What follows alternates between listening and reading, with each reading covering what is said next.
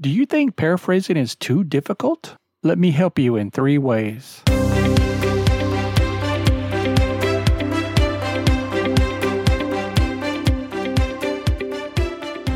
Hello and welcome to episode 41 of the English Language Test Preparation Radio Podcast.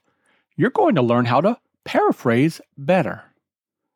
I'm Professor Wynn, a CELTA certified English instructor for more than 12 years now, helping candidates just like you to maximize their score on the TOEFL, TOEIC, or IELTS exam. I'm the host of the podcast and author of the English Language Test Prep.com blog the blog dedicated to strengthening both your English and test skills so you're better ready for the big exam day. Question Have you been watching ELTP, that's English Language Test Prep television, as well as listening to the podcast? Every Wednesday and Thursday, you get a new video full of test tips that is on Wednesday, or vocabulary on Thursday, like collocations, idioms, or phrasal verbs.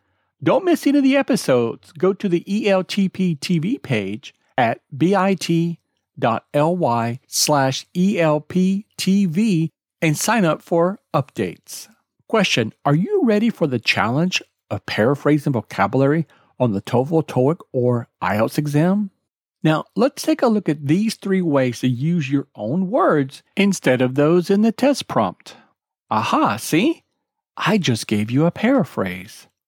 This is the same advice I give my own students when I help them reach their target score.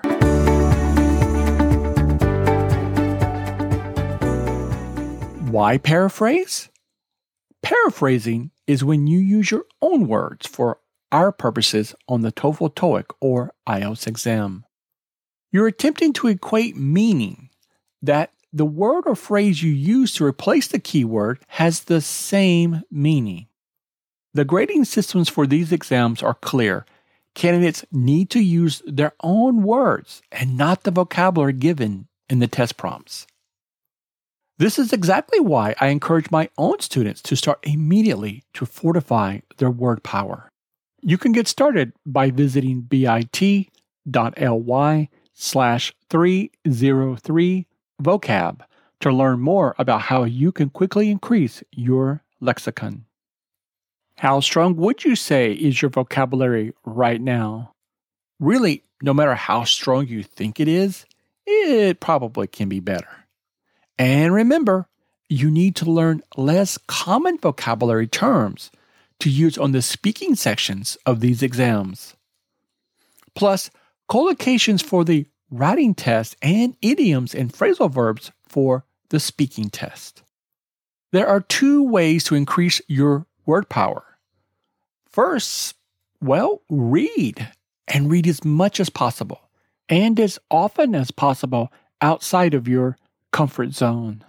I often suggest my students read usatoday.com. There are articles about travel, sports, finance, and technology all in one place. Second, study vocabulary lists, or even better, take a video vocabulary course, especially like the one I've created. One way you can get a crash course on vocabulary is to study the video e course I've created at Teachable. You get a total of 50 terms, 20 less common vocabulary terms, 30 collocations, idioms, and phrasal verbs that you learn in videos showing you exactly how to pronounce the words, what are their definitions, and how to use them in sentences. Simply check it out at bit.ly slash teach 50 vocab. Now, I've got three ways for you to paraphrase so you can use your new vocabulary in an effective way to boost your score on the TOEFL, TOEIC, or IELTS exam. Let's get started so you can maximize your score. Way to paraphrase number one synonyms. I'd say this is the number one way candidates think about using their own vocabulary to replace the keywords in a TOEFL, TOEIC, or IELTS speaking or writing prompt. And it's the easiest, except when it doesn't work. let's say you have brave, for example. What's, a synonym for brave? Well, is there one word that comes to mind? And what would you say that word is? I'll give you a couple seconds to think about it. Now, I would think courageous. Courageous is a word for word exchange for brave, but it's sometimes not possible to give a quick one word replacement. Then what do you do? Way to paraphrase number two. Give an example. Well, when you're given a word that does not neatly fit a synonym in your vocabulary, then instead give an example. For example, social media. Is there a word or phrase that comes to mind that you can use besides these two words? Well, why not just give an example? Of course, we're familiar with some of the popular ones like Twitter, Facebook, or Instagram. Well, bingo, they they are social media. So you've got your paraphrase. Mention a specific social network, and there you go.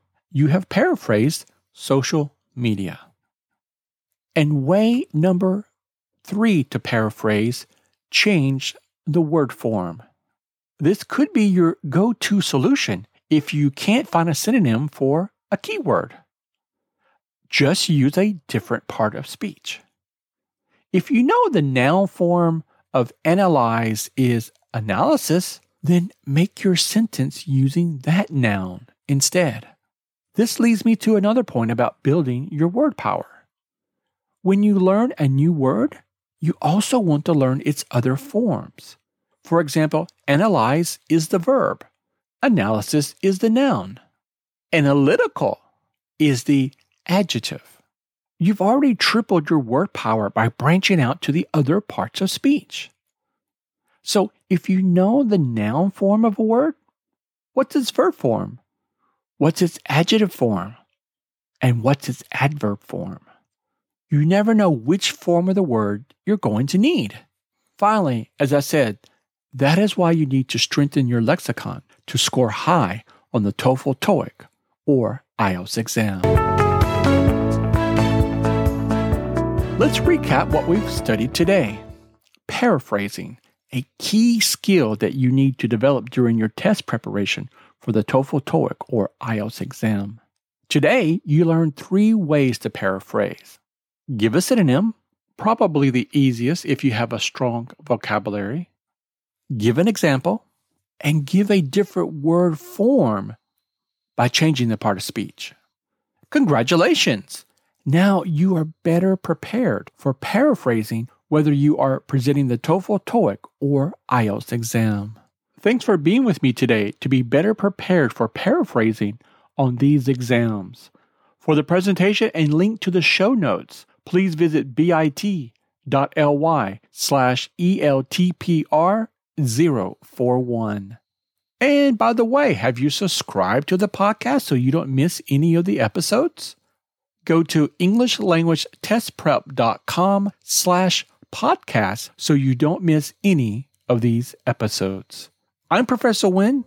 Good luck paraphrasing on the TOEFL, TOEIC, and IELTS exam.